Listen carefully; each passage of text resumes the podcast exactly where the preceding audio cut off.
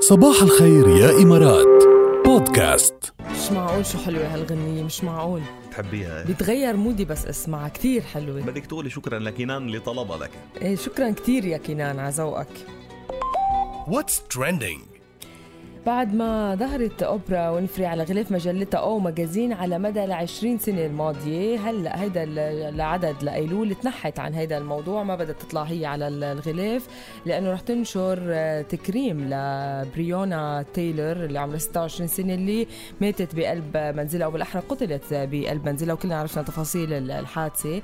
فعم تقول أنه هي شخص مثلنا مثلها وماتت هيك على إيد أشخاص مجهولين داخل بيتها، فلازم نكرمها لأنه إنه مثل إنه عم تقول ممنوع هيدي الطريقة، ممنوع العنف، ممنوع القتل.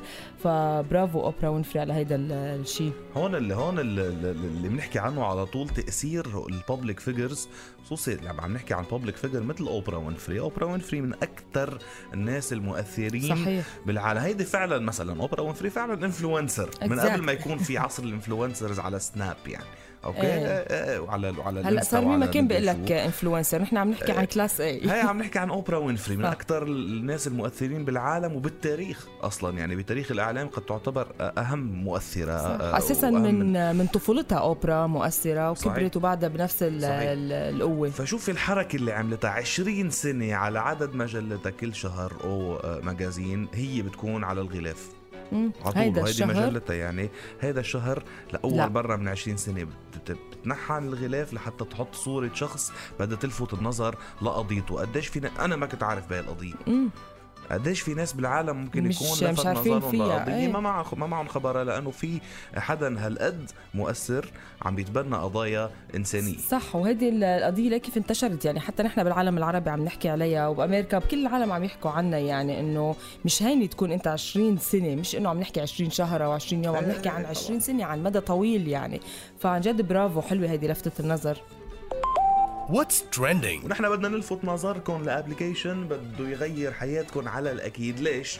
لأنه هالأب بكل بساطة رح يخليك تنسى شو يعني نطرة على محطة البترول، رح يخليك شو... تنسى شو يعني تأخير لأنك لازم تعبي بنزين وانتبهت بآخر لحظة، رح تنسى شو يعني, يعني حرق أعصاب انت وناطر، لأنه إيه عن جد بيحترق أعصاب الواحد مية بالمية.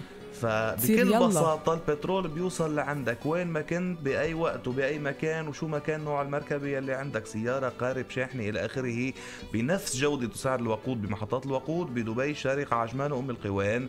هيدا كله عبر تطبيق بكبسة زر، والتطبيق اسمه كفو، واسم على مسمى، هو كفو بكل معنى الكلمة سي إيه إف يو. بتنزلوه على اندرويد او اي او اس، ولا تعرفوا تفاصيل أكتر بتزوروا الموقع دبليو دبليو دبليو دوت كفو دوت كوم.